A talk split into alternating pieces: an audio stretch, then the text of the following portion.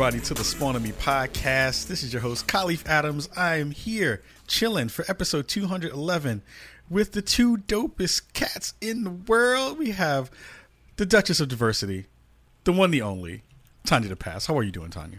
I'm here. I made it back from Seattle. I didn't get stuck there despite the weather's best intentions. Yeah, you just you just because you had like the weather was trying to mess with you all week. Right. It was like, nah, you can't roll through. You're delayed. There's like all these things happening. Right, like getting not, it was not exciting. getting out there was cool, but I got I got a message about my three o'clock flight at like eight in the morning. Oh, really? Yeah, it was like What? you're delayed, and actually, my friend I was staying with got the message before I did. Because she she messaged me, she was like, "Do you know your flight's delayed?" And I was like, "What?" Oh no, that's not dope at all. No. Not cool. Not cool at all. We are also joined with this week and every week with my man, my mellow, the smooth kind of fellow. It is Shareef Jacksonton of the Shareef Jackson of the Jackson Shareef. How are you, sir? I'm doing good, man. I, I, I is, is it Jackson of the Shareef or the Dot Shareef or the Jack? I actually heard somebody I actually got a message asking if I planned out what I was going to say or if I said it randomly. Guess what, y'all? I'm a random person. I definitely randomize it, just like I randomize our Spawn on Me After Dark intros, uh, Which which are really good. which you will know Really if you good. are a premium subscriber. But yeah, I like the way he says premium subscriber when he does. He's like premium subscriber. And, and Shareef even has like the nice ambient glow going on tonight. yo, I got the glow, yo. After after two hours of algebra, like you get that glow. You know what I'm saying? So I don't know. I, That's I got that post algebra glow. Oh shit! Is that like the post Alpo glow? I have never had the post algebra glow. That's I wish I had that at least once. That's because you ain't have a Oh. teacher like me, dog. That's true. I, you know. I can't. Front, I kind of want. I kind of want you to teach me math, but you'd probably be really mad at me at some point. You'd be like, "Get the fuck out of here." Nah, Oh, you'd um, be like, not- you just have to stay dumb. Bye. Wow, wow. Oh, that's great. Just like I'm leaving. I can't deal with this. You're, you're unteachable. Stay dumb. Stay dumb.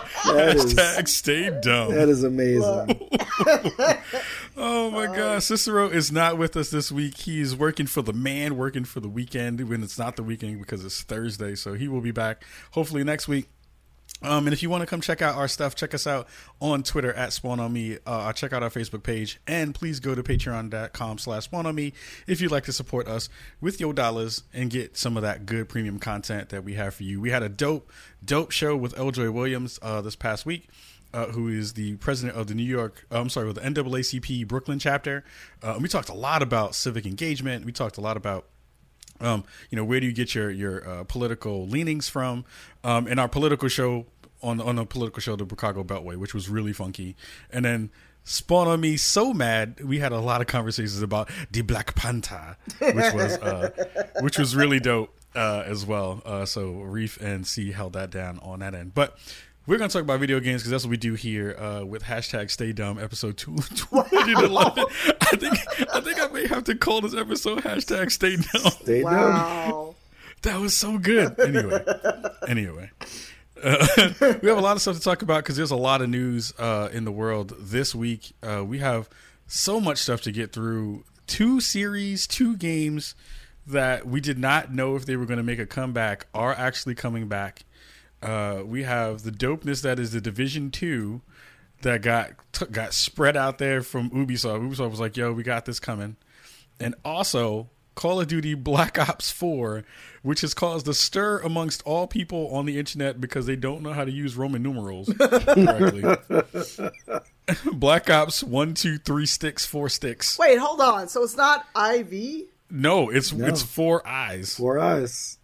It's I. I, I, I, I. Black Ops I. Yeah, Black Ops I yeah. Is coming to all of you hopefully really soon. it's gonna be great. Yo, that is a st- that's a hashtag stay dumb. Uh, Oh, Oh my god. Oh my god. So so look so it looks like I broke myself. Call of Duty stay dumb. Call of Duty hashtag stay dumb. Yeah. Hashtag Wow. Call of Duty I will be out at some point. Uh, actually, October 26th, it seems. Yep. Uh, from the way that things got shared out uh, today from Kotaku. Um, which is going to be really cool to see how that plays itself out. Uh, I don't know. Let's see. Uh, oh wait, did they say Rockstar's Red Dead Redemption? Okay, Rockstar's Red Dead Redemption will be out October 26th. It looks like uh, Call of Duty will be out the 12th. So um, that's going to be really interesting because those two big games are going to be going up once one, uh, against each other in the same month with a lot of competition between the two. I'm curious to know what are your thoughts about Call of Duty coming back out, and then we'll talk about the division because I think there's a lot of a lot of other stuff going on with that particular game, uh, especially. So Tanya, I want to I want to go to you first. What are your thoughts about? I'm not going to say it. Call of Duty Four, Black Ops Four coming out. I mean, Call Call of Duty Black Ops IV, like it should have been called. I'm just saying, but I wonder if they were like, no, that's too medical. Exactly, it's too medical. but What they is- wanted is that emotion, be- that raw emotion. Is it going to be like man. MedPack motherfucker? Like, what's going on? Oh, it, it could be. It could Um, you know, I be. I got COD Black Ops Three and I barely played it, so I'm not super excited for it. I'm like, Yeah. all right, cool, it's coming out, and this stupid use of four Roman numeral I really bothers me. so my inner nerd and and a Latin student is bothered to the point I'm not getting this game. So unless my Oh, shit. Ubisoft wants to give it to me for free, I can't, in good conscience, give them money for this misuse of Roman numerals. It comes always comes back to math. It always comes back to language. It's like Reef, Reef save us, save us, Reef. What do you think about Call, Call of Duty Black Ops Four? I mean, I think that it's. I mean, I really don't know where they're going to go with it, to be honest. I mean, Black Ops kind of started off as this, like, you know, Cold War, Vietnam spy era take on, like, Call of Duty. And then it just became, hey, we're all the way in the future. Um, you know, and then they kept going in the future. Then they brought it back again with World War II. I, I know those are different devs, but um, I kind of like, unless they're bringing this back to sort of that spy and decision making and that kind of like, you don't know what's going to happen next, which I kind of felt in Black Ops 1 and uh, 2, really. Yeah, Um, Agreed. I'm not really interested unless they bring it back to that because I I can't believe they're going to make another future one, especially after you know um, Advanced Warfare. Um, no, no, so, sorry, Infinite Warfare.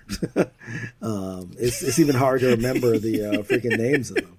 Um, but but like yeah, I mean I I think that unless they're really going back for that, maybe even get like Ice Cube back in as Bowman. You know what I'm saying? Oh shit! I forgot. I totally forgot about that. Um, Yeah, wow. which um, and I know we have this as a as a topic later, but which I saw a scene of in the uh, video that was screened at the White House, uh, violent video games. They had a scene of uh, Ice Cube get, get, getting killed in in brutal fashion uh, by Viet Cong.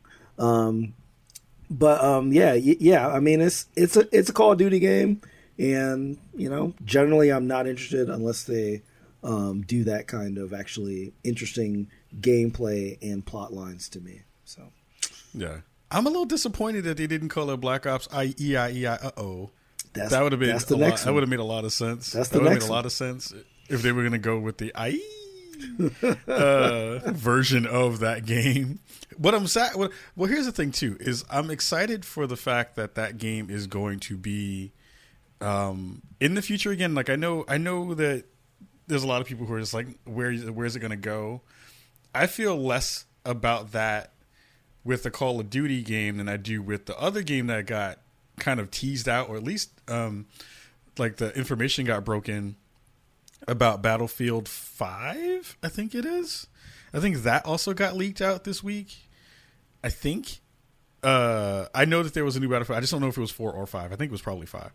The interesting part about that one is that they're going to go back to World War II again, and that upsets me more than Black Ops. Uh, uh, staying in the future because I want that series to go into the future. I want them to do new 2042 version of that game because I think that one is something that we've missed in that in that genre on that uh, IP uh, with that kind of game. I want them to do Battlefield in the future, but they're just not going to do it. What are your What are your thoughts about Battlefield in the future, Reef?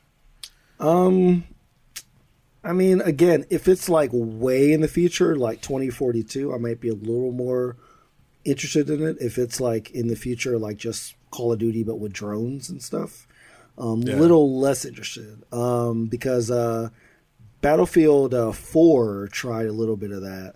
Um, Mm-hmm. because like that's back when they were really just trying to play catch up with Call of Duty, um, Right. and I don't think it worked too well. Um, Mm-hmm. So yeah, I'm not. I'm I'm kind of the opposite. Like I want less of the future stuff and like more of the just.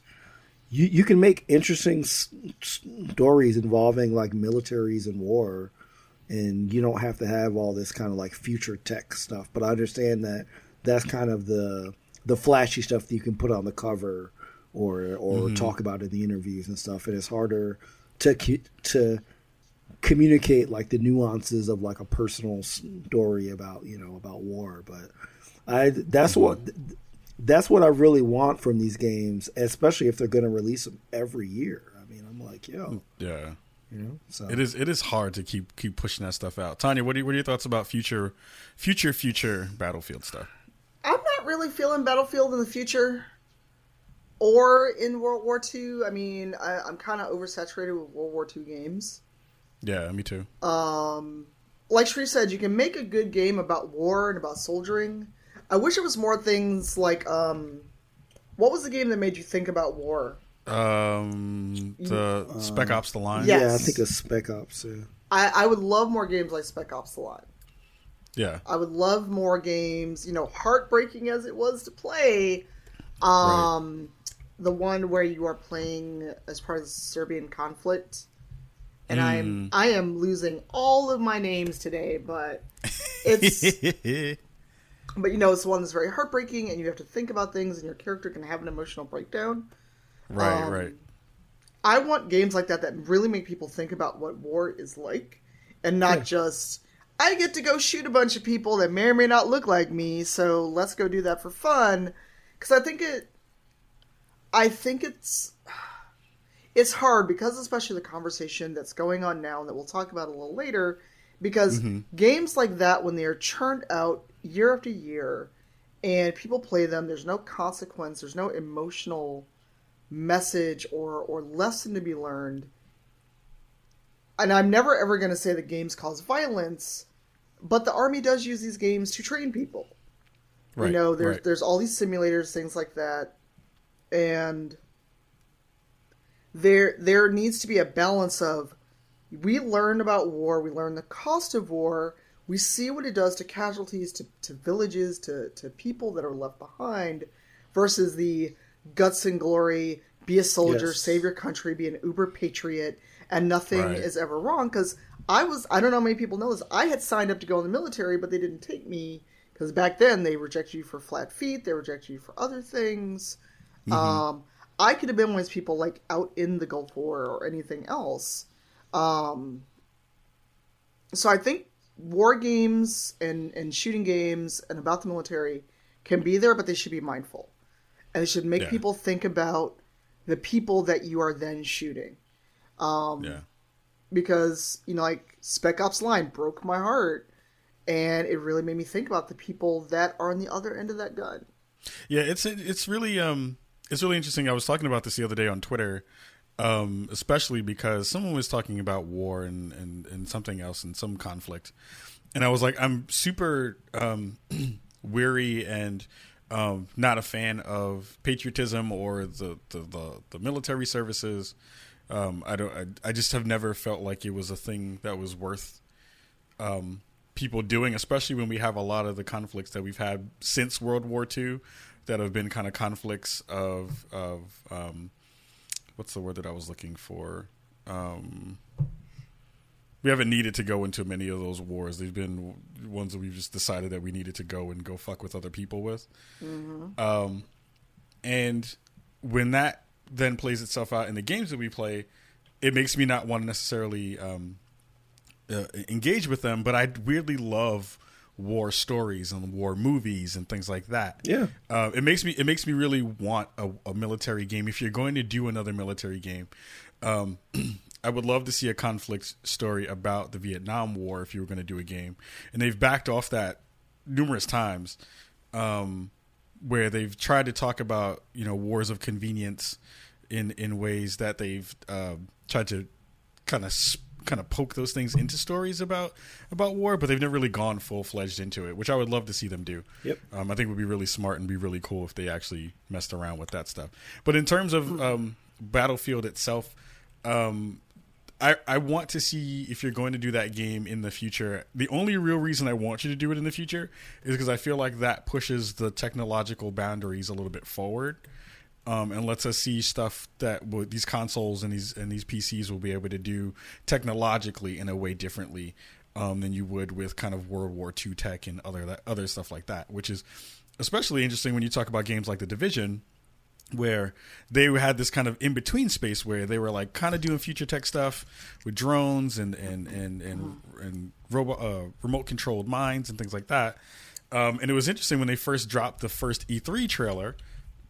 They had this really interesting UI aspect to the game and a lot of um, uh, ideas about what uh, firefights and what uh, technology would do in the battlefield. Um, I want to see what they're going to do with Division Two, which just got kind of teased as being something that is going to drop at E3 from Ubisoft. I, I, know, I know, I played a little bit of it. Actually, I played a lot of Division, the first game. Yeah. Um, Tanya, did you get a chance to play that game? Oh yeah, I've play? got it both on PS4 and PC. Yeah, what were your what were your thoughts about about the first Division game? Um, it was good. It took a while to draw me in, and when the new newest update dropped, I really really got back into it. Um, I know there was conversation around kind of the way your enemies were dressed. A lot of people took the the way that they were dressed to be kind of urban thug, and I was like, no, they're mm. just cold. And they must have like like there's snow, urban cold. right? But it's like but they also take like 20 bullets to go down for like a, a equal equivalent level henchman. So, because one of my friends was really concerned, it's like, are they playing on the trope of the urban youth and the gang member? And I was like, nah, they're just cold. like I'm cold looking at my character. Um, and you know, it was good. It was it's challenging, and I can go in either by myself or with buddies. Uh, uh, Malavant in the chat and I have played quite a bit. Nick and I have played a bit, and I like the game, and and the 1.8 improvements really really brought it around for me. So now mm-hmm. I'm like, I need to go back and, and really dive into this before the second game comes out. Yeah. Reef, what are your thoughts about the division? No, you, I know you played a good amount. I, I, so the division is my top played Steam game of all time. Really? I played a lot, huh. a lot of the division. Um, I did not know that. Yeah, I mean, I put, I think I had like over 250 hours in the division. Damn. Um, Damn. I really, really loved that game. Um, you know, I'm one of those people that played it throughout the sort of times when people thought it was dead. Like I still thought that it was a fun game that I would dip in every once in a while. And honestly, what kept me in is that, you know, for a while now, they've had a very frequent podcast where they mm-hmm. talk about the game and they talk about the issues with the game. Um, at, at first, it was just Hamish, the uh, community manager, but then he started bringing on devs and narrative people and like all that stuff. So I really mm-hmm. felt like I was involved with the game, and that made me more more, more likely to uh, dive in. Um, yeah. What was it? No, keep going. Keep going. Yeah. So so like I really like it. Um, when they announced the Division Two at first, I kind of felt the same way when I heard Destiny Two was announced, which was a bit of a letdown because I was like, can't y'all just keep building on this game? but but like I listened to, so like they dropped another Division podcast today, and they basically said like, look, the main reason that we're making part two is is because the engine that we're working off of for part one is years and years old, and we can't make engine changes to a game. Like you can't patch the engine, you know. So like the only way to really get the like increased physics and the fidelity and the realism that they want is to is to go to a new engine, which would mean like a whole new game. And like I was mm-hmm. like, that makes sense, you know. I don't feel like that was the same thing in Destiny because it looks, it doesn't look or feel that different from the first one.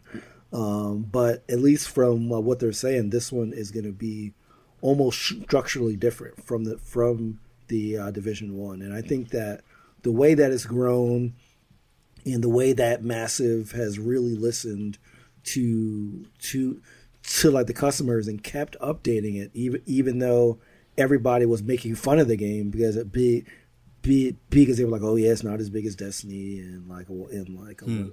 they just kept on going despite all that, and then made a game where by the 1.8, every, everybody was like, hey, this is actually actually pretty good now, you know. So, so I'm hoping that they take those lessons into part two, and I really hope that they learn from the Destiny 2 experience and not try to overcorrect on a lot of the mistakes, like build on the good stuff and and like mm. and like make small tweaks um, because uh, otherwise you can have a bit of a mess on your hands. But I'm excited for it. Yeah, I played I played a bunch of it from the beginning when it when it first dropped, and it was I was a little bit disappointed. Be like I think most people were in the first like six months of that game coming out because they were it was super buggy. Well, first of all, they had the whole like the game got downgraded from what we saw in the E3 trailer, and that was like a huge hullabaloo of that first, which was like super uh, uh, bugged out to see everyone like freak out about that part because um, it did look vastly different than what they advertised in the beginning of that trailer and that first trailer, which I don't know why people didn't understand that that was not going to be exactly what it looked like. Um, but I'm actually excited for this second version of the game because one, I always feel like most sequels do well by the series that they've started with and they get better. Um, two, I'm kind of hoping and I'm happy to hear you talk about the kind of uh, engine changes because maybe they will be able to actually hit some of the fidelity stuff that they were talking about and showed in that first trailer. Now that they have new tech to work on, they've had some years to learn about, you know, optimization, and they've also got new actual just like physical tech to work with, with new graphics cards kind of pushing everything out and being able to kind of do that stuff.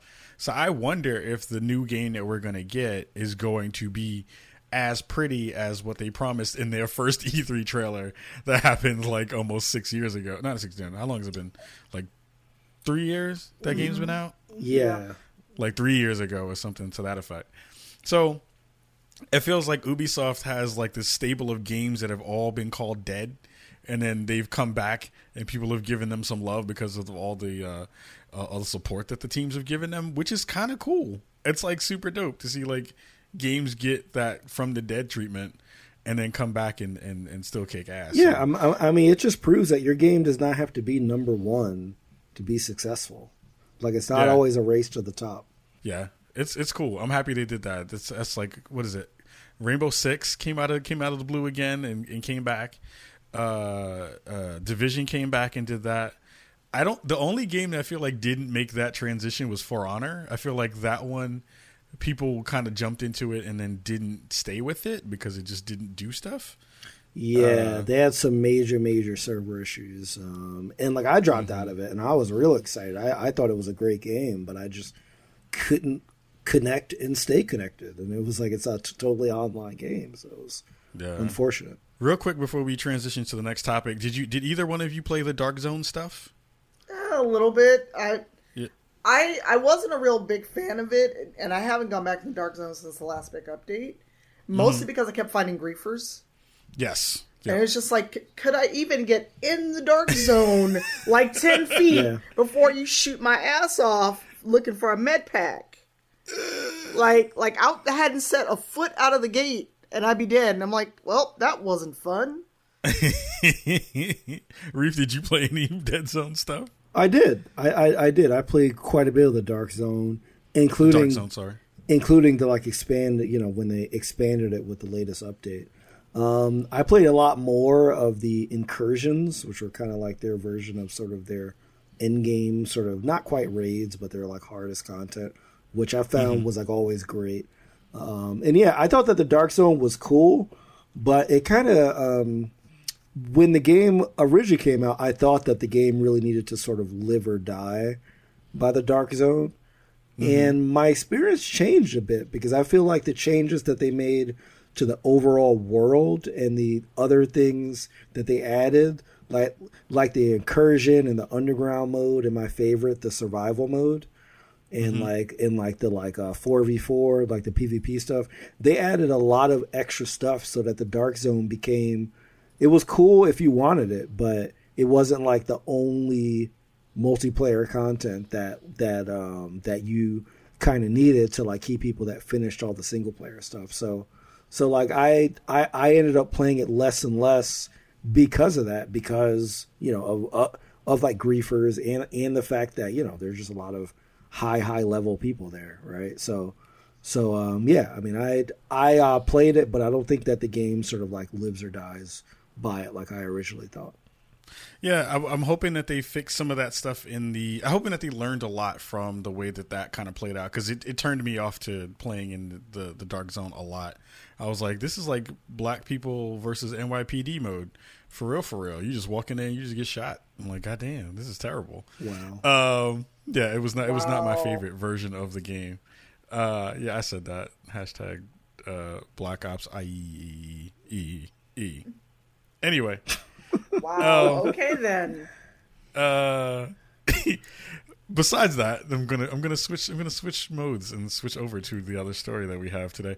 Um, if you have not heard, uh, our our wonderful president, number forty five, Donald Donald J. Trump, uh, or as I like to call him, hashtag Watt on online W A T. Uh, you'll see me tweet that out a lot, which stands for whack ass Trump.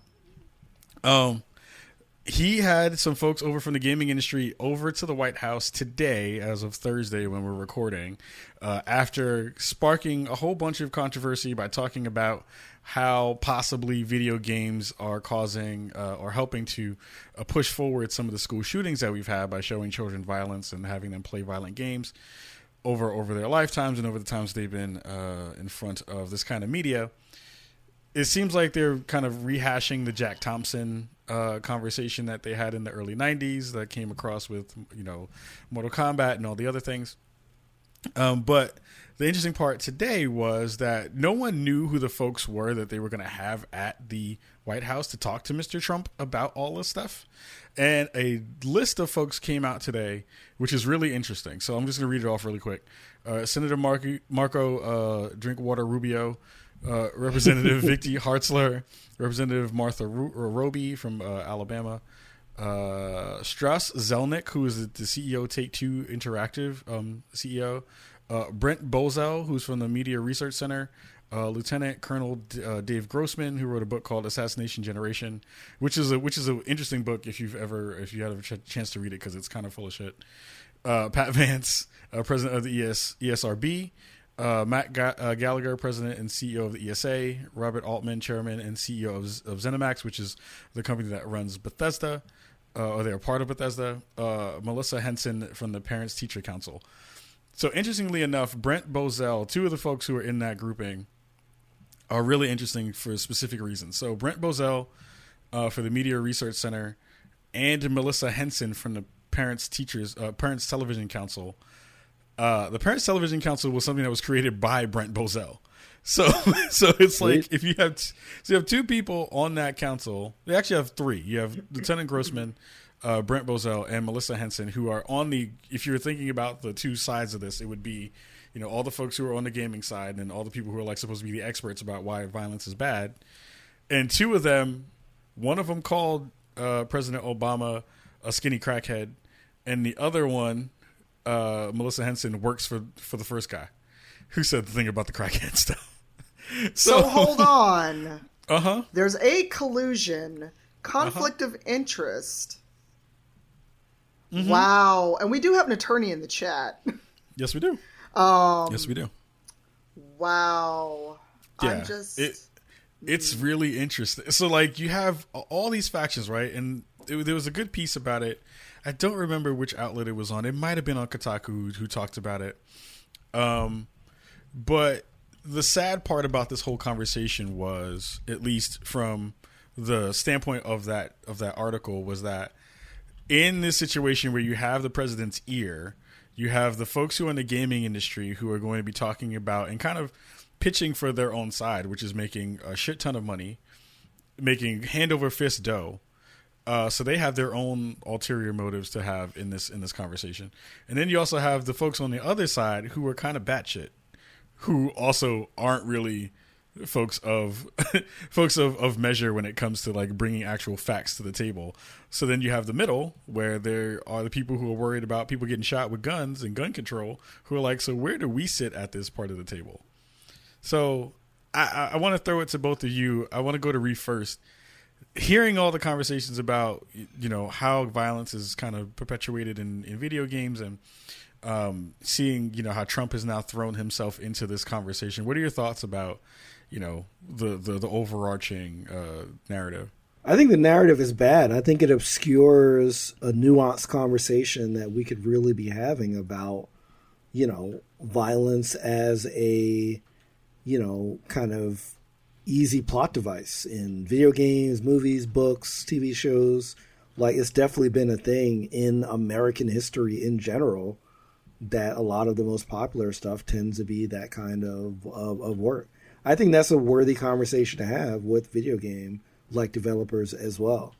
But I don't think that it's worthy when you first of all, the only people that you invite are people from Take Two and Bethesda, so that's not I feel representative of the industry as a whole. So I don't right. think I don't think you get like a balanced viewpoint. Mm-hmm. Um, and like um, the the um, all the articles that that like I saw right in the headlines, like Trump meets with makers of Doom and Grand Theft Auto. You know, like uh, that's how this thing was like advertised and like uh, thrown out. And they mm. and they screened this like minute and a half long video, which is on the White House's YouTube channel. So like you can watch it called Violence in the Video Games, where they do nothing but show like violent scenes from like uh, Dead by Daylight and Call of Duty and like that kind of stuff. And it's just Tanya's face. and and and like I'm like, first of all, I hope the the ESRB person said, well, these are all mature rated games that kids shouldn't be playing. So I want to know what their conversation is. Is is their conversation that you know these games are rated appropriately? Let's talk about ways to keep kids a, a, a, away from them. Which again, we have parental controls on all the hardware and all that stuff. So you know, if a parent really wants their kids n- not not to play it, we have the functionality available. Um, but I find it especially um, tricky that they're having this right after these school shootings, as if this is one of the administration's response to like we're looking into violence, so we're going to call all, all, the video game people. You know, right? That's right, what I don't right. like about is the timing and like when this occurs. And like uh, Trump even mentioned like his son Barron, like, uh, and he basically said like, yeah, like uh, you know, I, w- I would be shocked that he has access to this stuff. And I'm like, well, put the damn parent controls on your console, man. you, you know, can't do that when you're out there having affairs. You know, yes. I'm, look, man. Tell Stormy Daniels to log on to the Xbox and turn the parental controls on. You know what I'm saying? I mean, come on, come on. Um, I hope, but, she, I hope she does it with her feet. But, but, but, but I mean, yeah. So like, I, I, I hate this stuff because it does, as I said, it like hides a conversation that we can and should be having, but right. we can't because these kind of things they make everybody defensive. Obviously, all the video all the video game people are going to be super defensive, and like all the other people are going to be super offensive. So it's like nothing is going to come out of this, in my opinion. Tanya, what are your thoughts about Trump Ooh. versus Trump versus video game violence, violence, violence? I'm going to use all our allocation for f bombs for the rest of the year, probably. Um, okay. First of all, fuck Trump because he doesn't know what video games are. Fuck him for not knowing that the rating system already exists. Fuck everybody that went to that meeting from the game industry because they should have said, go read some statistics, you dumb fuck. And three or four, I've lost count because I'm mad. Um, there is no, I mean, it's like people, everyone forgot basic stats of there's no correlate, there is no causation and correlation. They can't sit here and go, oh, all these violent video games because I grew up with Mortal Kombat a lot of us grew up with all these violent ass games or grew up with Looney Tunes. We ain't shot nobody. Mm. But yet, look at look at the people at Columbine. Their parents weren't fucking parenting them. Let's just look at the real issue. You let people go to Walmart and buy a fucking gun, but a black dude is in there with a cosplay gun and you shoot him. Let's look at the issues of I can order fucking ammo online. I can go in any hunting goods store. But oh no, we can't blame actual guns because as someone brought up in the chat, he's in the NRA's pocket. They fucking own him. They own a lot of those people. Um so instead of actually pulling back and going, there's already a rating systems. There's already a rating system for games. The game industry has been around for over 30 years. Just like rock and roll, rap music, everything else that gets blamed when there's a violent action.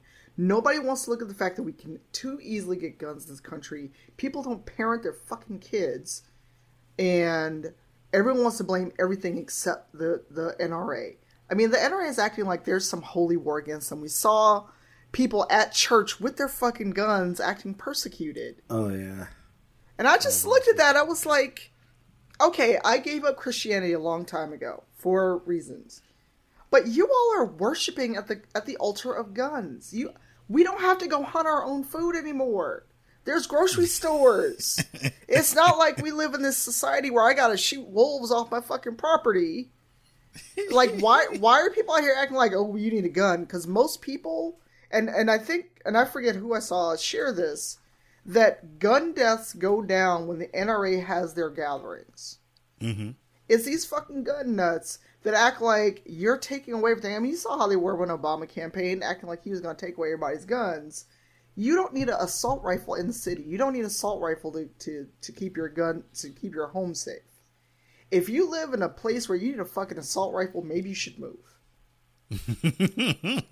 I'm just saying. I live in Chicago. Everybody acts like Chicago's a fucking Wild West. I don't have an assault rifle. I don't even have a pistol. Granted, that's also because I'm scared of guns because of past experiences. But I don't. No one should feel the need to need an AR-15 or any of this other stuff. And if somebody has a history of, I'm gonna shoot, like I'm gonna be violent, I'm gonna shoot somebody, I'm gonna do whatever because you're rejected or, or whatever your issue is, why aren't we looking at that stuff? Why aren't we looking at the indoctrination of, of these angry white dudes? And yeah, I said it. If you're white watching this, I don't give a fuck. Everybody talking about radicalization of Muslims and all this other shit. What about these white dudes that are out here in their cults acting like nobody wants them because they're smarter or whatever the fuck term they're using this week? No, nobody wants you because you're an asshole. But yet they indoctrinate themselves in this idea that they're just so above everyone else, and if people don't want them, it's their fault. So a girl rejects me, I'm just going to go shoot up school, and mm. no one takes these things seriously. They don't look at the markers of of what it is that makes someone go out and do this. And I'm not even talking about mental health issues because we where people are also real quick to go, oh, people are crazy. No, some motherfuckers are just man, they got easy access to a gun. And yep. sometimes it's their parents' gun. It's not even a gun they went out and bought. It's their parents got guns around the house. They know where it is. They took it and they went and shot folks.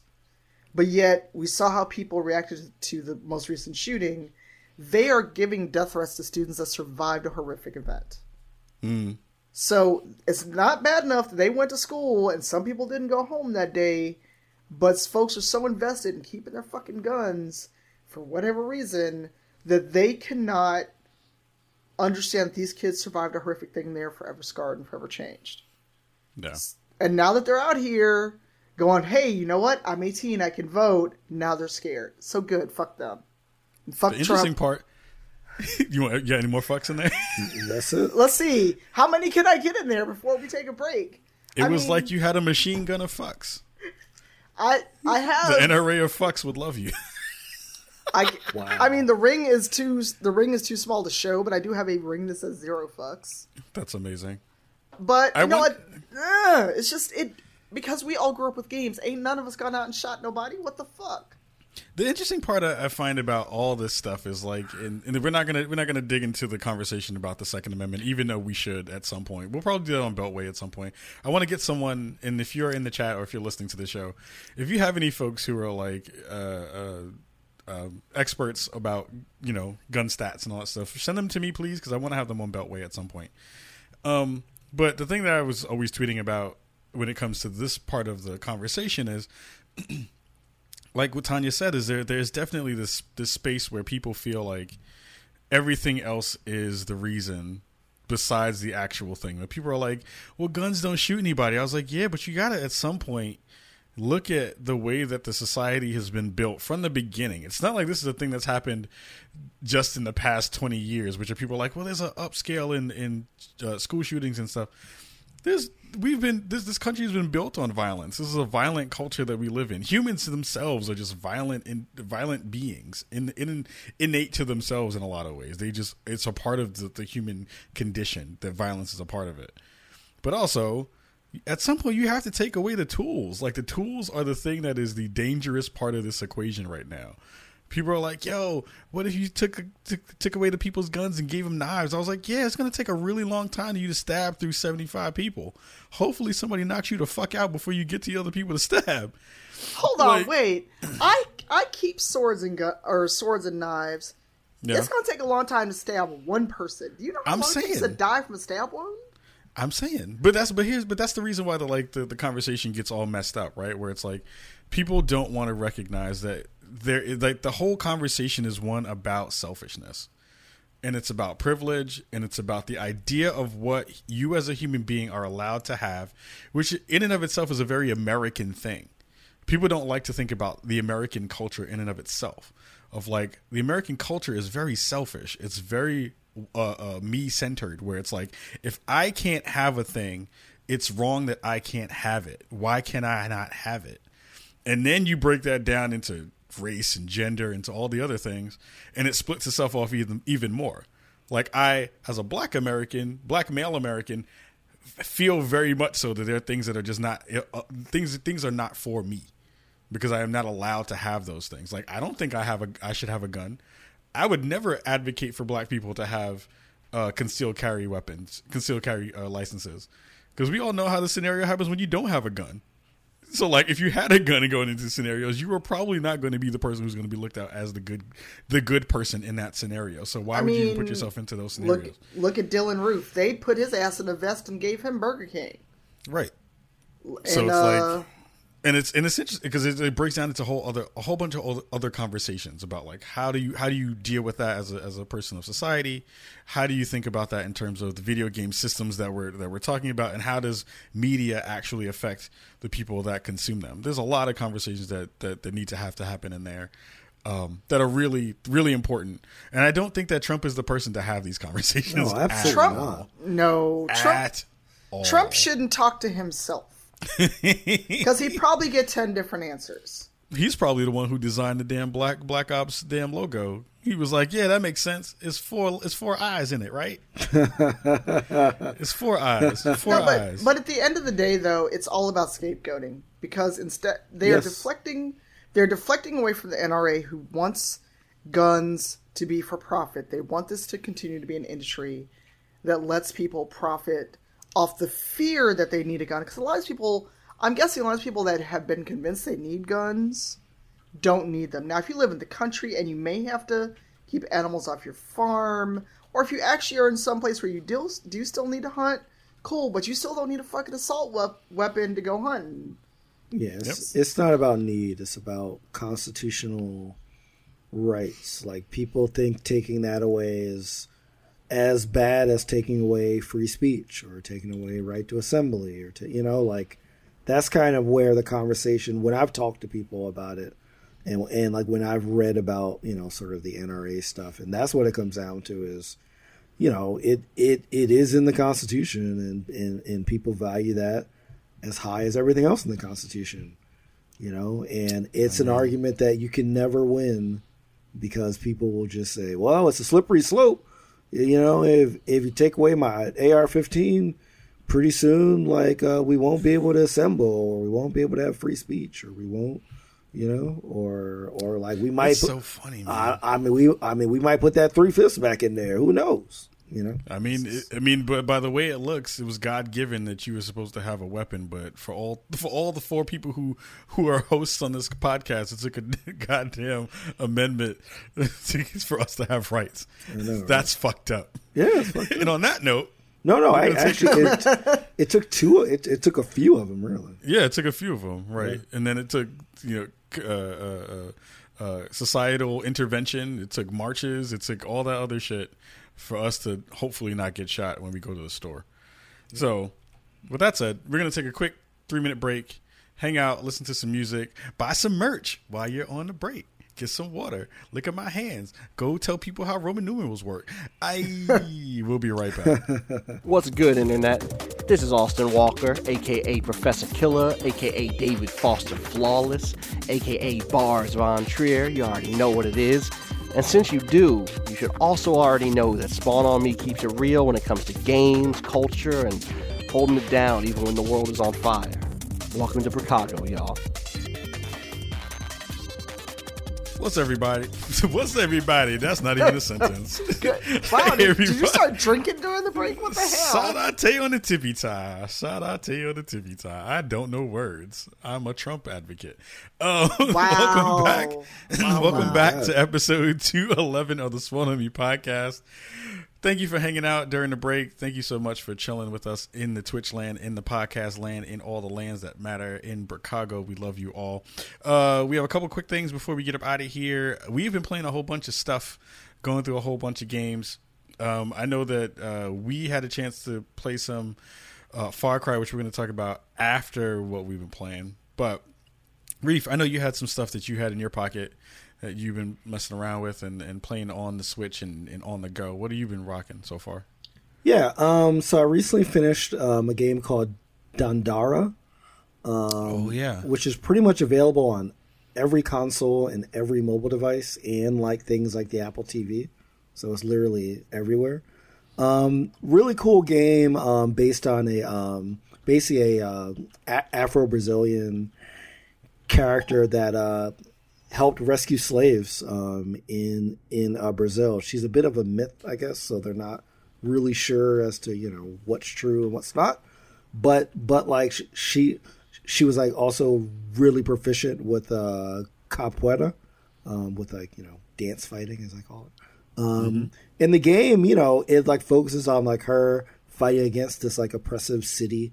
Um, and the cool thing about it is like you can't walk you can like only jump from like a surface to surface. So it's really a, a game about dodging and evading and like and like striking when the time is right, which I definitely fits like the uh, theme of like capoeira.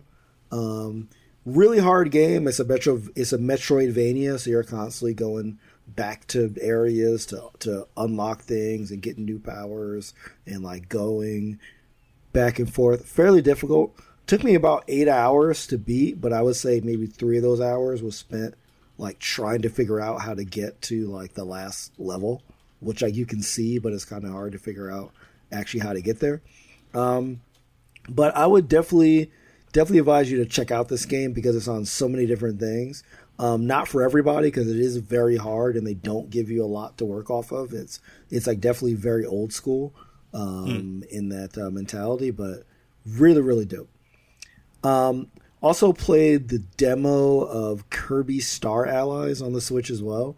Um, I'm typically not a Kirby person. It was never a game series that really um, got me. Um, even though I love platformers in general, but like Kirby always seemed, I don't know, to just I don't know. I don't really know how to explain it. It just never really did it for me. Um, but Star Allies seems like it's a pretty fun co-op experience. I mean, it's a pretty standard Kirby game, like like you suck up ghosts and you gain their powers.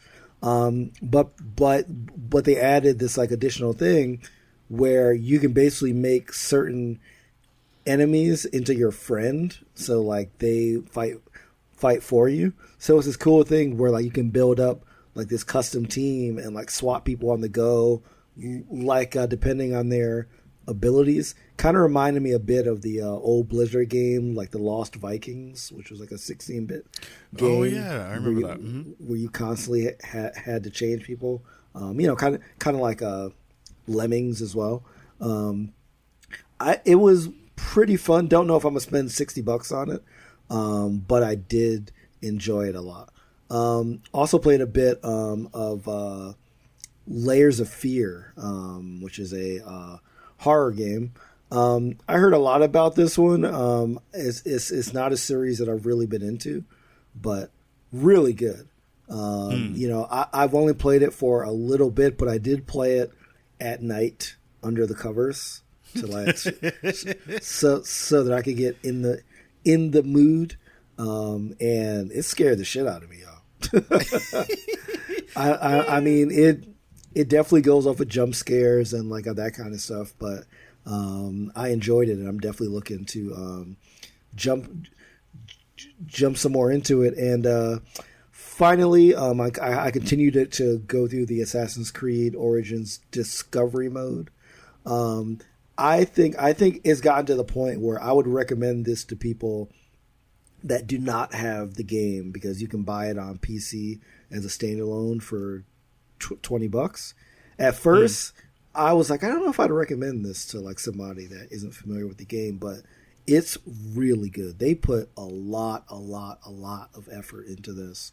Um, and I think it can be a great teaching tool and like and like I should plan on using some of it in the class that I'm teaching. So um, definitely advise um, you guys to check out the discovery mode. It has a lot of content, a lot of content. That's badass. Uh, Tanya, what, what have you been uh, up to? Um, let's see. I played Wulverblade by Darkwind Media because they talked. To, what made me want to want to play it was someone like tweeted them about how it wasn't realistic to have brown people, and they were like, "Okay, whatever. We've done our research," and I was like, "You get my money."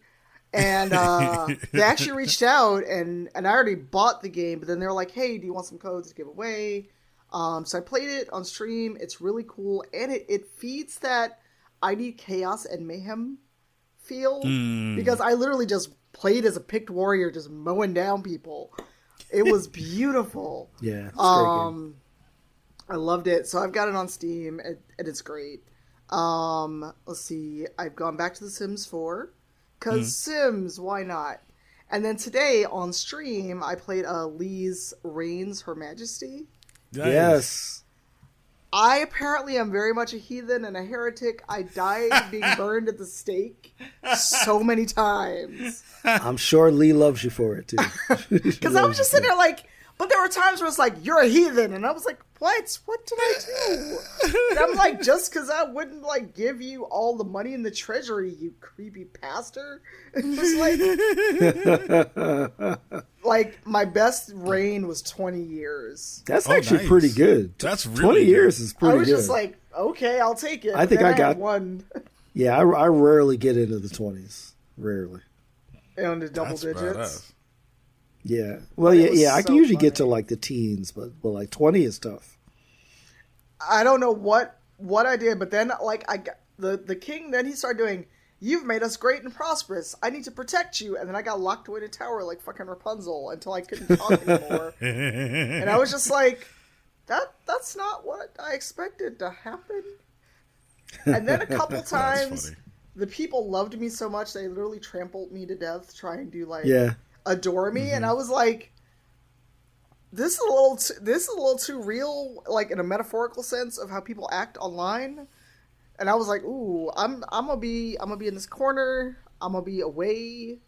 And like Mm-hmm. the chick that wanted to borrow my husband's stamp, and I'm like, "What's going on here?" um, so I'll, I'll definitely be playing that again. I, I did pretty good, but it was just like I, I kept saying I'm gonna stop, and it was like one more, then one more. So Leigh, and it's like you can you if you know anything about Leigh's writing and the way that she speaks, I'm like that's all Lee right there. Absolutely. Uh-huh. Yeah. Yep. Yep. Um, let's see what else have I been playing. I think that's it because I was away at Emerald City Comic Con for a week, so it feels like I've been gone forever, but I've only been I was only gone for four days. you have been traveling your behind off. You have been all around the world. Aye, aye, aye. And I yeah, can't so find this my is the Black most you're going to see of me for the next month because uh, Kahlief and I both go to GDC next week. We'll be there, hanging out, getting stuff done, making things happen. Yeah. Um, anything else on your playlist? Um, on my want to play. Oh wait, I forgot one other game, and it wasn't really recent, but Speed Dating for Ghosts. Oh yeah, I did. Oh, see. yeah, that's right. Yeah, Yeah, sorry. how, how was Um, oh my god, it's so much fun because I am not a dating game person normally. Mm-hmm. I play Dream Daddy, because a friend was like, I really want to see it, but she's not into streaming. She's not really a gamer, and and didn't have time to really play it. And I was like, it's fifteen bucks. If you get it, I'll stream it. I will I will satisfy your curiosity. And it, you know, I did not expect to feel deep feelings for some fucking ghosts. um, but like, so there's you have three rooms. It's it's literally speed dating for ghosts, and you're a ghost. Um, I won't tell you when you meet them, but there's one ghost that doesn't realize they're a ghost, Ooh. and you feel It's like like have Sense. this, kind of like they have this existential moment. You can kind of tell them, you can not tell them, and if you tell them they're a ghost, they have this kind of existential oh shit moment. Um, and there's another ghost that reminds me of the painting Scream. Hmm. Um, and it's it's very easy to frighten this ghost off, but you if you actually manage to uh, to work with this ghost, you find out a how they died and and get them to heal because they know that they're dead, but Oh, wow. they're they're emotionally compromised from the way in which both they became a ghost and what they did to wind up like the way they wound up dead is tied a lot into why they're like this in the afterlife. Um, so it's by Copy Chaser. It is on Steam um, and itch.io. I highly, highly recommend it. Um, also, with the caveat that A, I know some of the developers, and I got, I was a beta tester, but y'all know me well enough to know I'm not going to recommend a game I don't actually like. Right. True. True Um, and I got into Persona 5. Those people are fucked up. I've never played Persona. I, I keep hearing that though. Yeah. So, very quick synopsis because I haven't got very far because I finally broke my self-imposed stream embargo on it. You're like a kid that that stops someone from from doing domestic abuse, and you didn't even really do anything to the dude, but he sues you. But everyone acts like you're this hardened fucking criminal and reminds you as often as they can that you fuck up, you're gonna get expelled, you won't have anywhere to go. Like your parents ship you off to some other city with this dude who owns a cafe that doesn't really want you there, and I'm like. I, I stopped a crime. What what's going on here? Why does everyone hate me? So you're like this outcast, and I'm just like, oh, okay, I, I guess that happened. Why are y'all so mean to me? So I was I was having like emotionally compromised moments because I'm like, this is reminding me of high school for real. I don't know if I'm okay. oh no, that's I don't want anything that's gonna make me feel like I was back in high school. I mean, I wasn't Oh. a, a terrible criminal, but it's like you just stopped a crime from happening. You didn't actually murder anyone, but they act like you done like murdered a gang of people. Every- like people whisper about you as you walk by. The teachers are all rude to you, and I'm like, what? What's going on here? That just sounds like it's gonna make me mad and sad at the same time. I'm like, I don't need, to, I don't want people like acting like I did stuff I didn't have to do. I was That's just terrible. real confused and, and upset, and I was just like, let me put this shit down for a while. like, let me go ha- watch a happy cartoon or some shit. Something, something. Um, I'm digging through my pile of shame. I finished up Uncharted Lost Legacy, uh, which was fantastic. Um, definitely check that out and play that if you get a chance. Um, I started playing. I went through and played some more Absolver, uh, which I fell off of for a, a while. It just fell in a really weird spot, weird space, and then had a lot of server issues. Uh, the first on the first couple weeks, and they they finally got some of it kind of fixed, but it's also like there's kind of no one playing it, uh, which is unfortunate because that game is still really, really good. Um, I can't recommend picking it up because of that fact, but I think um, if it goes on a sale, you should definitely check it out and, and go through the single player, which is which is fun. It's it's challenging, and you'll find enough people online who will be able to help you beat bosses and stuff like that uh, when you get a chance to go through it. Um, also uh, went and and replayed or restarted uh, Mass Effect Andromeda because I it was in, uh, somebody I know, Aaron Freeman. Shout out to Aaron Freeman. Uh, recommended it and said it wasn't as bad as people said it was. Yeah, it's definitely. And I was like, I was like, I trust Aaron's judgment and I trust Reef's judgment on most things. Um, let me go back and, and try it out. Went through the character creation, got to my first planet, and fell asleep in the first part of that. so I need to go back. I need to go back and, and take more time to play it because I actually want to give that game a chance because I feel like it got maybe um, it didn't get the, the the amount of respect that it might have deserved, or at least give it a fair shot. Um, Uh, what else? And I started picking. I started playing uh, more Fortnite because I wanted to get better. Uh, I haven't tried the 20 versus 20 uh, limited time mode, which I think is going to be really smart. Which they also today uh, said that they're going to also put that game out on mobile. So Fortnite at this point is taking over the world, and it's going to be crossplay, so you'll be able That's to play amazing. with people uh, from uh, console to PC to mobile, which is going to be interesting. That is nuts. Um, they are they are definitely taking over the world. We hope to get those folks on the show soon. Uh, and also, the last game I started to play was this game called Hand of Fate Two, uh, which is this really interesting uh, take on a kind of card based action game. So it's like uh, you're kind of in an arena, and based upon where you travel up these card, um, uh, I guess uh, lanes. It's like cards are kind of placed on the table, and you can kind of uh, pick which way you want to go across the way that they're formed. Uh, and based on that, you can make decisions that have branching paths, and then those branching paths decide how you fight in the into the into the arena.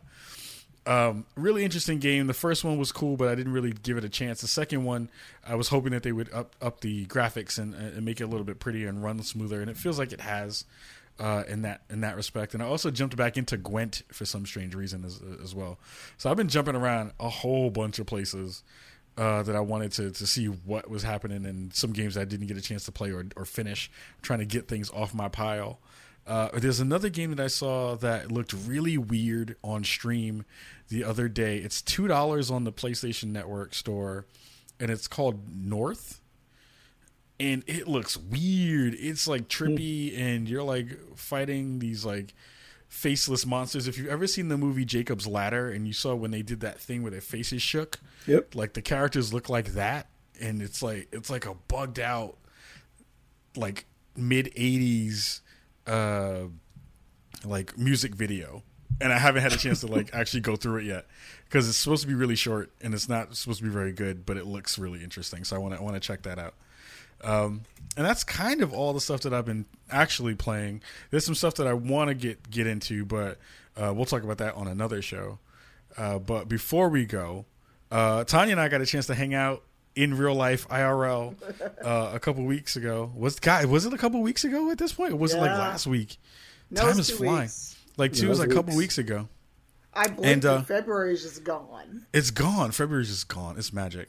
Uh, so we got a chance to hang out in real life. We went and uh, Ubisoft sh- uh, took us down to Hope County, uh, Hope County, as I put up my air quotes, uh, to go see Far Cry Five early. If you've had the chance to look at our YouTube um, videos, we had a couple of interviews with uh, Dan Hay, who's the creative director, and we also had Drew Holmes as well, who's the lead writer. So check that out on our YouTube channel uh, and make sure that you get a chance to see those because we had some really fun times hanging out and talking about that. Besides the fact that we actually got a chance to go and play the game, uh, go visit uh, and see Ubisoft and play the game early. We got a chance to do some really cool activities as well. Uh, folks who are listening to this, you will not see it until we put up the actual video somewhere else. Uh, but folks who are watching the Twitch stream, you might want to see us hanging out where we are hanging out shooting uh, crossbows and shooting uh, uh, slingshots and doing cool stuff like that. I kicked the shit out of a ba- a hail of bay, hail of bay, a bale of hay. Yes. I kicked the shit out of that hay. You kicked So that hay like hay. owed you money. Yeah, I kicked that hay like I was the like I was a boss, um, and it was amazing. Uh, so again, thank you to Ubisoft for, for having us down uh, to to show us the game. But I wanted to talk really quick uh, with Tanya and, and just kind of go over like impressions of the day and also impressions of what we got a chance to play because I want to show after that uh, a little snippet of the Far Cry Far Cry uh, arcade uh, mode that they just kind of debuted uh, two days ago. So, so go on ahead, Tanya. I mean, I I'm really enjoying it. Um, I and y'all know that I I have zero filter. Part like part of what drew me to Mafia Three was the fact that I got to throw a white dude in the swamp and an alligator ate him. When I saw this game and knew that I could go after the white cultists, and people were going to be mad, I was like, just just money, take my money. like I don't care if we get a press copy, I'm gonna buy that shit again. Um, but you know, it's it's done well. You know, and me being silly aside, um, the voice actor for the father, he nails it. Like I was sitting there, like, hmm, maybe he's right. Like I just had that moment. I'm drawn in. Like maybe I could stay. Maybe he's right. And I was like, wait, he's a little too convincing. Because I mean, as you know, Danny and and, and Pete, they might have been sucked into Hope County. We haven't seen them since. Uh, that's true. Um, you, you saw the photos they posted. We don't know if they're okay or not. Um, I don't want to see y'all. I don't want to see y'all as like NPCs that like I have to like, shoot in the game. Okay. That's true. I mean, although there are there are people of color, my my one gripe, as with all games where this is the case, uh, in character creator there was no natural hair, um, Man. and it's Ubisoft. Come on, Don't make Obi. the division. Can you can you patch this shit in after release? Um, so that would be my only gripe at the moment. In character creation, I don't know how finished it was when we got to touch it again. right. Um, so there's hope the final version may have more options. But as for what we got to play, that was one thing that was missing. But, you know, I got to recruit a bear to my party. What? I got a, fuck, I got a fucking bear. That's Shout out to the first thing, Cheeseburger. right? Holy crap! Like you and tamed a bear. You you rescue the bear, and the bear's like, "Cool, you feed me salmon. I'm down to hang with you. Let me take care of these cultists for you. As long as you keep bringing me fish." Yep. I hope the bear actually talks like that too. The Yo, bear does not talk. It is a bear. keep feeding me fish. I hope the bear's like picnic baskets or something like Oh that. my you know what I God. mean? Well, it's a I part. It's a would part of that that game system, the guns for hire system that they have in the game. So there's guns for hire, claws for hire, and then you can um, co-op the whole game. Mm-hmm. So it's not like, oh, I'm stuck on this one part, or I have to co-op one part. You can solo the whole game. You can co-op the whole game. It's like if you and your friends are playing, and let's say there's a mission I'm really stuck on, and Cleve Khalifa's already done it. Can be like, hey, I need help with this mission, and we can just totally co-op it and get through. Um, there's arcade mode that Kahlief's going to talk about more. But overall, you know, even if we didn't get a chance to go to this event and, and see a lot more, the opening mission will draw you in, I think. Mm. Because Nice. th- that's what we couldn't capture, that's we can't talk about. But the opening, that opening entrance into how you wind up in Hope County, and and and you see the charisma of the father for the first time. I, I think that's that's going to be the make or break moment for players. Mm. Nice. If the game doesn't capture you in that moment, I don't know if it will. Yeah, it was it was really well. It was fun to kind of pick at, you know, what they did in the kind of media uh, display of the game, what they showed in the advertising, which was like this really uh, bombastic, kind of charismatic dude who's running this cult. And, and you look at it from the kind of cultural, religious uh, uh, uh, experience that they try to give you, um, and then it breaks down in that first moment where you get to have that first couple of conversations with him. Um, and it and it totally it, it definitely brought me and made me more excited about how they're going to try to do uh, or at least his his character in the game how they're going to try to portray him. Now interestingly enough i've heard from a, a couple of people who have had a chance to play it um, Austin Walker especially wrote a really good piece, a little preview of it, and the the conversation that we all had on Spawn on Me about worrying about how the politics of the game uh, is going to play out, or are they going to kind of hedge a lot and not really go deeply into the the kind of systems that they've already kind of set up for everyone? And he's kind of feeling like that that might be the case, but it still needs to, to play it a little bit more uh, I'm I don't know how it's gonna play either in that respect, and I'm hoping that I'm I'm hoping all the things that I'm hearing are wrong, that they kind of go into some of it. But there was one mission that we got a chance to play uh, when we were doing co-op, which was really fun. Co-op was a lot of fun actually. Um, where you kind of run into this uh, this this guy who's running for office, and you go to his his porch and you t- you talk to him, and he says something about these Obama libtards. We don't want to do something with them. Blah blah blah. And then his son uh, comes out, and you do this mission with with his son, and his son says something that uh, upset people on the internet. Basically, where he was trying a little bit too hard to kind of be PC and, and, threw around terms, and it didn't seem like it flowed really correctly. It seemed like when Ubisoft put it into the game, it didn't feel like it was given the gravity, or at least at least given the the the, the, the deference that it that it deserved. Um, but the mission was still really fun, and I'm hoping that those side characters are the ones that are going to bring that story together because um, they did really smart things with the um, the way that you get missions now, which is you go talk to people and that opens up missions. Like you would do that in real life. So you were like, hey, I need to get to this thing. Where is it? You go mm-hmm. talk to a person and that thing comes up on your map as opposed to going to the towers and then that opening up uh, missions in the map. Yeah. Um, it's it's a lot of fun so far. I'm really excited for it and I want to play more of it. Um, the thing that I'm hoping again is that the story is as strong as the beginning in the way that they're kind of kind of trying to play things out. Um, Tanya, uh, what did you feel about the um, the co-op stuff specifically? Because I know that we got a chance to play a, a, little bit of that. Did you feel like it held up well, or was there stuff in there that you felt was like a little bit off? Um, other than the mission we co-op together, where the dialogue seemed a little stilted in places, um, it was smooth. There wasn't a lot of like, "Where are you? Where are you?" And we were in the same world. We were easy to find, and I didn't feel like there was a lot of I have to look for you and I've got to run across the map to find you kind of thing. Yeah. Like the instances were very smooth.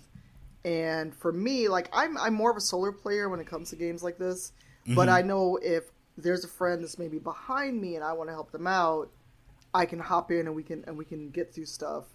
Um, and and what I like to and I know we're talking about co-op, but what I liked about the characters, and I don't know um, if you notice this, but you can walk away from characters mm. and they will be like excuse you i was talking. And then you come back later they're like oh now you want to talk to me. Which you know is kind of like that for me it felt um, and i know I, I harp on dragon age and other stuff but like dragon age had this system where you could end a conversation but there was no when you come back it's like oh now you want to talk to me. It's kind of like oh i'm back. Well let's just pick up where we left off Mm. There's there's so the NPCs felt a lot more real in that sense, and they yeah. felt like they had agency because they just went about their business whether you talk to them or not. And right. so maybe what if you piss off the wrong NPC and then they're like, "Oh, you need ammo. Fuck you. You walked off." yep. Yep. That stuff was really cool. I did I did I did appreciate that a lot. One thing I also did hear that it is a little bit troubling about co-op and again, you can play the whole game in co-op if you want, which is super yep. cool. Um, I did hear uh, from the folks over at IGN that the problem with that is that the progression is only carried on with the host. Both people mm. don't get the same progression. So that means right. if you've done a mission with somebody else and seen all the things that have happened, you're going to have to go do that mission again on your own save. Or the other person's going to have to do co op and you're going to have to be the host, which is kind of whack I don't really like that part of it. I think that's kind of a really bad, antiquated way to do that. Um, and right. I'm hoping that they maybe figure out a way to change that, but I, I, don't. It's probably way too late for them to, to change any of those systems around. But I think that that's kind of that's the thing that is a little bit of a deterrent for me wanting to play that game co-op, or at least it will be side missions as opposed to the main story missions. If that's the case, I'd maybe not want to invest that time on someone else's save and then get things spoiled for myself like that.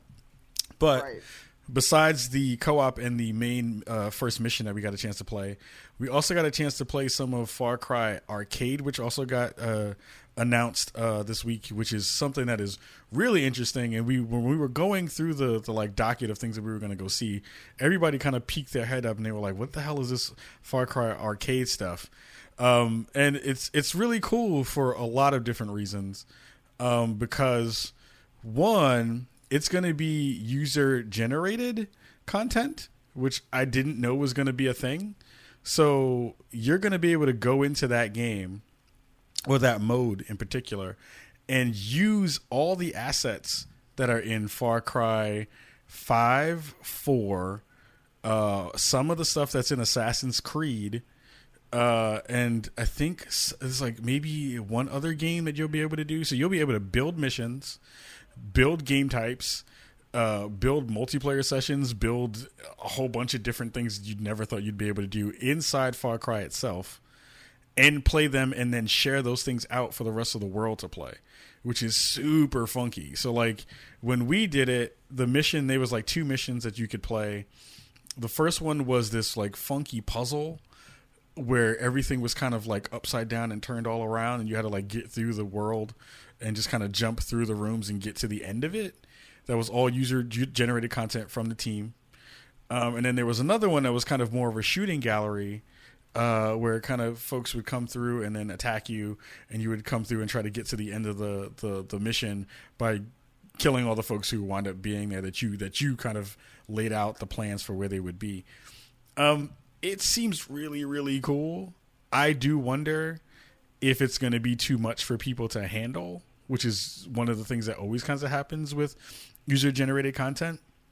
Um, you always kind of wind up having stuff that is nice in theory, but you're going to have a very few, a small amount of people who are the creators, and you're going to have all the other people who are the people who are consuming it. And those things usually don't go well. You've seen that in LittleBigPlanet and, and other games like that where it doesn't work that well, except for like Mario Maker. Mario Maker, that stuff works really well. But it was super cool.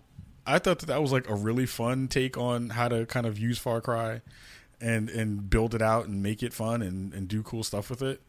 Um, and the fact you're going to be able to use assets from multiple games in the, in the Ubisoft kind of uh, world, that's going to be dope. Like imagine some crazy Far Cry, uh, Assassin's Creed mashup. That's going to be dope. Yeah. And they're going to keep building out stuff for it too. They like every couple of weeks they're going to add more content, add more assets and stuff that you'll be able to mess around with and build new worlds and new maps and stuff with. So super funky stuff. Tanya, Tanya, what was your thoughts about the arcade stuff? Um, it was fun, but I got so lost in that first like kind of upside down mirror. I was like, "What's going on? I keep falling through the floor, and and why am I not dead? Because I just landed like four floors down, and then it was just like." I don't want to do this again. And of course, that was the mission it kept dumping me back into. Yeah. Um, yeah. Then I did the other one, the second one we could play, and I was like, this is better. At least I'm outside. Yeah. There's no weird clocks and bookcases. Yep, but then floating in the air. Killed. Right, but then I just kept getting killed. But it was fun. You know, it'll be a good diversion. Like if you get to a mission that's kind of either stressing you out and there's no one to co-op with, or you just want to do something like like take a little brain break. I think it'll be good.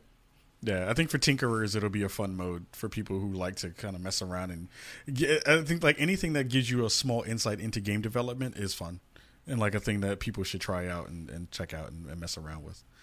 Reef, yeah. you have any questions about any of the Far Cry Five stuff? I mean, the arcade stuff is really what I'm the most curious about. I mean, the rest of it is kind of like you've already talked about my concerns, or are they going to nail the story, or is it just going to be window dressing? That's really my main concern with the story mode. Mm. Um, the co-op stuff is cool, you know. Um, I like that. I mean, as I said, it's something that I enjoyed about the later Gears and Halo games and stuff. So I'm glad that you can go through co-op. I I, I would hope, even though the, even though they probably don't have it, if they had split screen co-op, that would be awesome. Even though I doubt that they probably have that. Um, so like my main thing is on the arcade. Yeah, is like, are they really opening like all of the assets from all of these games? I mean, it it just sounds almost too good to be true. Yeah. Um, so so like I'd be curious to see what if any kind of restrictions that they're going to have um, on this because if if if you're saying I can pull from you know Watch Dogs, The Crew, like uh, you know, like uh, Tom. I don't think they're going to be opening games. all those up. I think it was like I'm, mostly Far Cry's and a little bit of Assassin's Creed. I'm just saying, you know, I'm, I'm it like, would be dope though. Yeah, like that would be incredible. So yeah, I'm, that's what I really have my eyes on. Um, and and and yeah, I I do think that you can have not a small group of creators, but the amount of creators will always be less than the amount of consumers. And yeah. as long as they make that stuff easy to share, easy to discover, um, and not take like a million years to load. Um, mm. I think it can really be a lot more successful than say the Doom like a SnapMap uh, mm. kind of feature that that um, Bethesda had in the latest Doom. So I'm looking forward yeah. to it. Dope. Yeah, we're about to get up out of here. We hopefully, again, check out the, the coverage that we had uh, about Far Cry on our YouTube channel. We're going to be playing some of those interviews here on Twitch as well uh, with the premieres feature that they have here and the VOD stuff here. So, so we, we make, make sure to have that uh, stuff in your notifications so that you'll be able to see that uh, when that goes live and gets replayed. Um, quick note. Uh, again, Tanya and I are going to be in GDC not next week, but the week after that. Uh, so we uh, are going to be running around and getting some stuff. Hopefully, hopefully I'll be recording maybe a couple of things with some folks, doing some some cool stuff. Uh, I'm going to be co-hosting Kind of Funny's Games Daily Show with Greg Miller on Monday the 19th. Uh, which is nuts that that's going to happen uh, during GDC week. Uh, so check that out when that happens. We'll be reminding you about that. And again, check out all of our stuff on YouTube. Check out us on uh, uh, Twitter and on Facebook and Instagrams uh, and all that too, because we're going to be doing a lot of photos and behind the scenes stuff with that as well. So again, thank you everybody for coming to hanging out tonight in podcast land, in Twitch land, in all the lands that matter. And we will see you all next week. Peace.